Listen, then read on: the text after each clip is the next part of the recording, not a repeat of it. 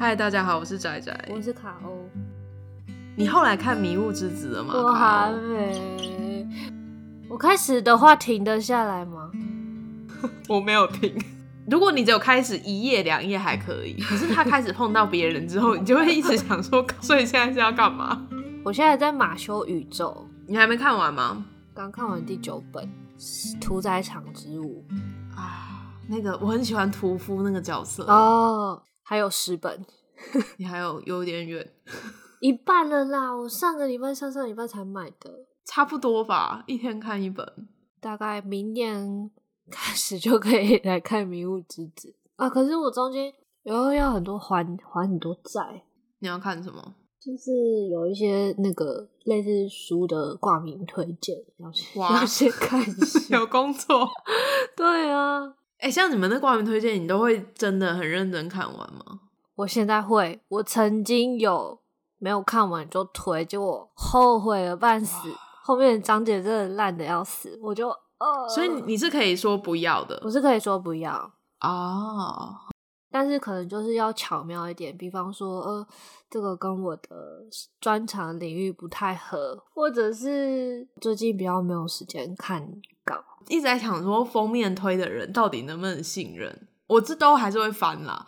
可是我在想说，那个也是一个可以信任的标杆嘛？也有的人是，他不但会挂名，他可能还会写推荐序，嗯，然后他的推荐序很好看啊，哦，所以他可能有看，可是那个书就是跟他的推荐序的那个水准好像就不太一样。我也有发现几本有这个现象，然后我后来有。归结出几个推荐人是我可能比较没有办法 信任的，我我会把它想成是我们的口味不太一样，因为如果他不喜欢，他不可能推荐我写的那么好吧？对，那我就觉得 推的书我以后都不会相信。他什么书都很好看，就是有些人他转录了某些新书的资讯，把它形容的哦，这个超好看，然后什么大作。这些人他也确实推荐过很多很棒的作品。对，过去我是会直接买下来看，看完之后就相当的失望。我很喜欢他，对他的那个我都会看，可是我会选择，例如说这本书我本来就要看，然后看完之后再回去看他写啊，他什么都很好看呐，真 的是很奇怪，因为他对国外榜单很敏锐嘛，所以有些是国外很红的，他就。觉得这个很不错。Oh, 自己想的可能是，我觉得他就是一个很喜欢书的人，就是你很喜欢这个东西，你比较能够接受他的缺点吧。嗯、就像你很喜欢猫，然后猫做了很多很贱的事，你可能还是会觉得很可爱。好吧，可是我就是觉得，如果是喜欢书或喜欢小说的人，嗯、因为你知道现在大家看书没有那么多，你要把你的。额度放在那些你真的爱到不行的书，然后不能那么腐烂的推荐啊！说不定真的很喜欢书，他觉得那个真的很好看，那就是口味不同的问题。所以口味不同是一个非常棒的想法。对，我们这礼拜的题目是世界观让你印象深刻的一本小说。如果这个放在一个公开的地方让大家讨论，嗯，《迷雾之子》绝对是非常前面。所以我刚才问你说，我还没，你有没有看？很厉害欸，就是他那时候出来的时候是一个崭新的设定，因为奇幻科幻呢。写到后来，其实你去读那种原始的经典，嗯、像最近不是大家都在玩那个 Cyberpunk 二零七七，我刚好在看那个《神经幻术师》，就是一个很早期的 Cyberpunk 经典的小说。嗯，其实你都会看到后面的影子，就是会有一些类似的东西。嗯、可《迷雾之子》很新，至少我可能看的不够多吧，我也不知道。就至少对我而言，它那个设定算是我好像。没有在其他地方看过，就是不会有那种说哇，这和好类似的那种感觉，嗯、所以他的世界观是一个非常独特的世界观。Okay. 那这应该是他在不知道是台湾还是他整个红的第一本小说吗？好像是三神哦，他每一本都蛮厚的，对不对？一本大概要看三五天，大概要一个礼拜。后面你就会变成你零碎时间什么的，你就会马上看一点看一点，所以根本没办法估算看的时间。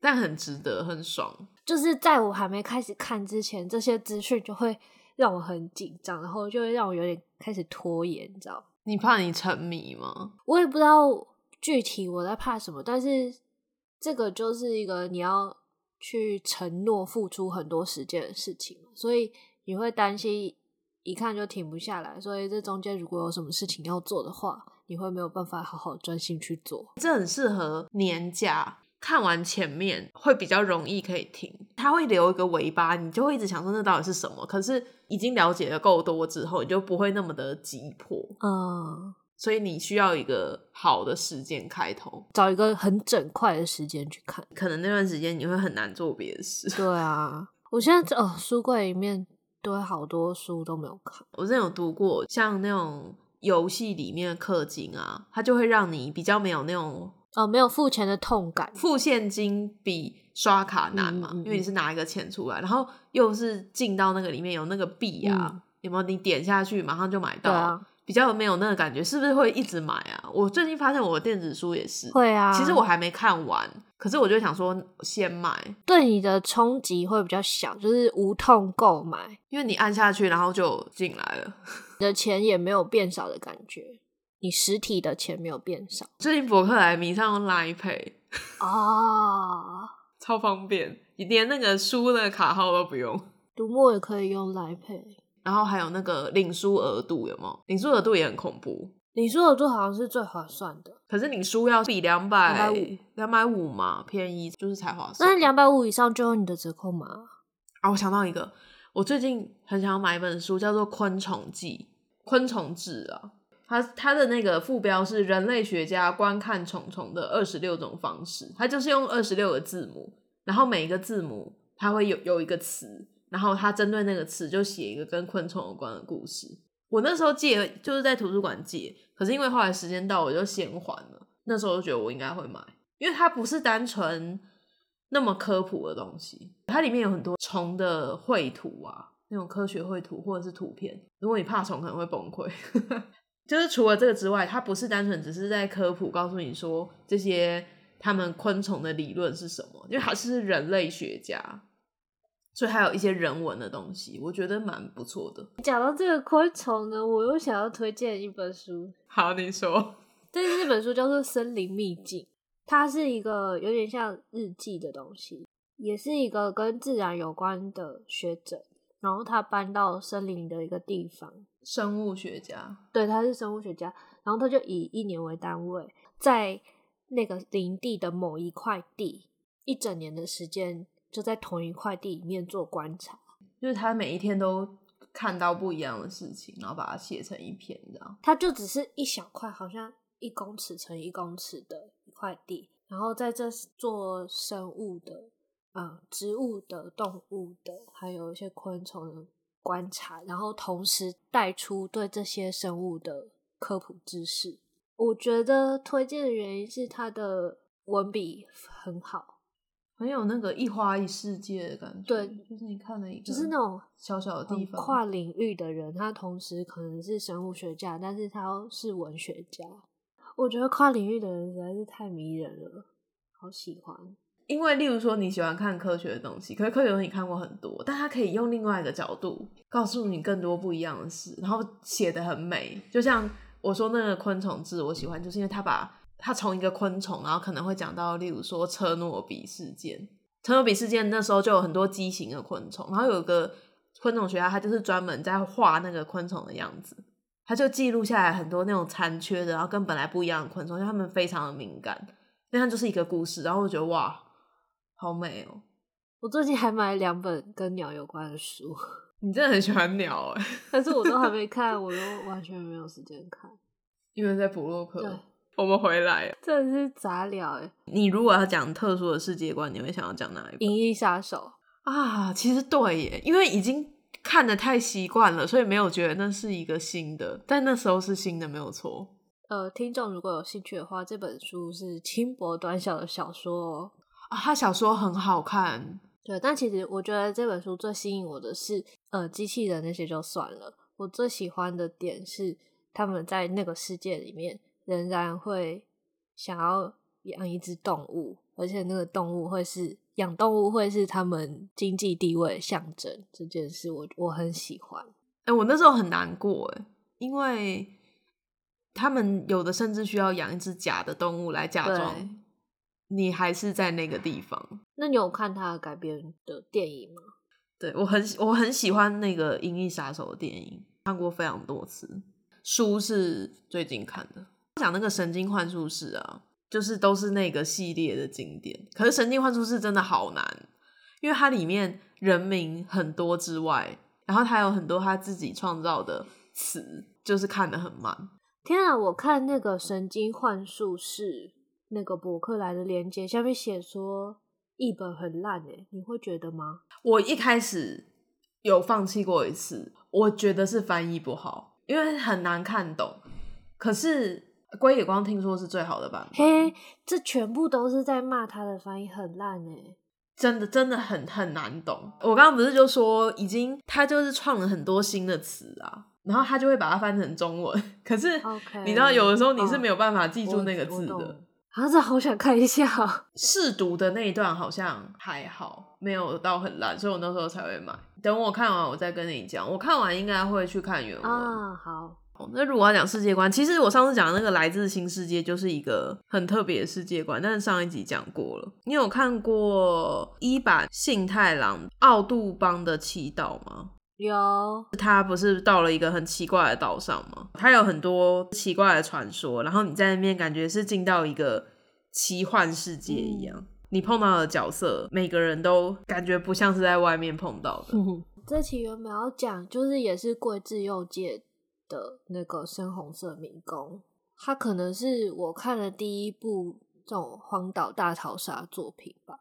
哦，是荒岛大，他怎么那么喜欢写这类的东西啊？对，但是我后来想想，好像又还好，就只是我看过的一个世界观有点特别的作品，我好像也没有特别爱它，所以我后来改另外一本是石黑一雄的《别让我走》，那算是特对，应该在他那时候是，因为现在那类的好多，哦，嗯。啊，我都是老派的，就是在那个年代来讲是很新颖的，没有错，嗯，那本我也觉得还蛮不错的。你有看他的电影吗？我日剧好像也有看，哎、欸，有日剧哦，有那个林黛瑶演的，好看吗？日剧我好像有看一些，但是日剧就是很直观的演出来，要演多详细才能够把那个故事讲成十集？对，就是日剧让我觉得太直接了。电影是可以的，大家如果有兴趣可以去看电影。对，电影我觉得蛮好看的。讲到世界观，我还可以再讲一个。可是我觉得我之前应该已经讲过了，就是玛格丽特·艾特伍的《末世男女》。哦，你好像有讲讲过吗？对，他的每一本书其实都蛮妙的，就像是《使女故事》也是一个他自己的世界嘛。反正他其实是一个很讨厌乌托邦的人吧，但我觉得他还蛮有创意的，各种反乌托邦的故事的世界都不太一样，可能是我很喜欢他那一套吧。所以我都觉得蛮有趣的，就是不是在讲一个日常的故事，对。可是他其实是在讲一个日常的事，但他不会直接跟你说，在那个世界的日常，就是气氛营造的很好。他最接近正常，就是我们一般的世界，就是那个吧，血污孽种吧。这个我没有看，就是挑战莎士比亚啊、嗯哦！我跟你说很好看，挑战莎士比亚的，它是一整个系列，然后他都会找。不一样的现在的比较近代的作家去改写莎士比亚的故事，邪屋那种是改写暴风雨。那个主角他参加那种犯人的文化的计划，他让监狱里面的人去演暴风雨。那与此同时，他的人生也跟暴风雨非常的像，就是两层，我觉得超好看的。那个系列很棒，那个系列还有那个之前写雪人的那个人有没有？他写马克白。对啊，我现在在看这个挑战莎士比亚这一套，怎么好像很好看的样子？他有几个不好看，但是我跟你说好看的就好。还有转学生，转学生是奥赛罗也好看，我觉得还不错。那个系列很棒。我不喜欢的，好像多半是我本来就没有很喜欢那个故事，所以再怎么再怎么编都没有办法。就例如说那个。处女孩还是什么？那是驯汉记哦，我本来就没有很 喜欢那个故事。所以我就没有觉得很有趣。你讲的这个让我想到布洛克啊，他不是有揪了一群人，然后写两套小说。我知道，可是我没有看。呃，叫做《形与色的故事》，一个叫《光与暗的故事》，然后都是在写名画，帮他设定一个故事。那我们这一集大概就到这里。这集是世界观让你 印象深刻的电影，我已经忘记我们在讲什么，因为讲太多其他的事，好好笑。好，希望你们会喜欢。是仔仔，我是卡欧。大家下次见，拜拜。在家是宅宅出外是个女孩，闲聊生活可不喝酒，样样都来。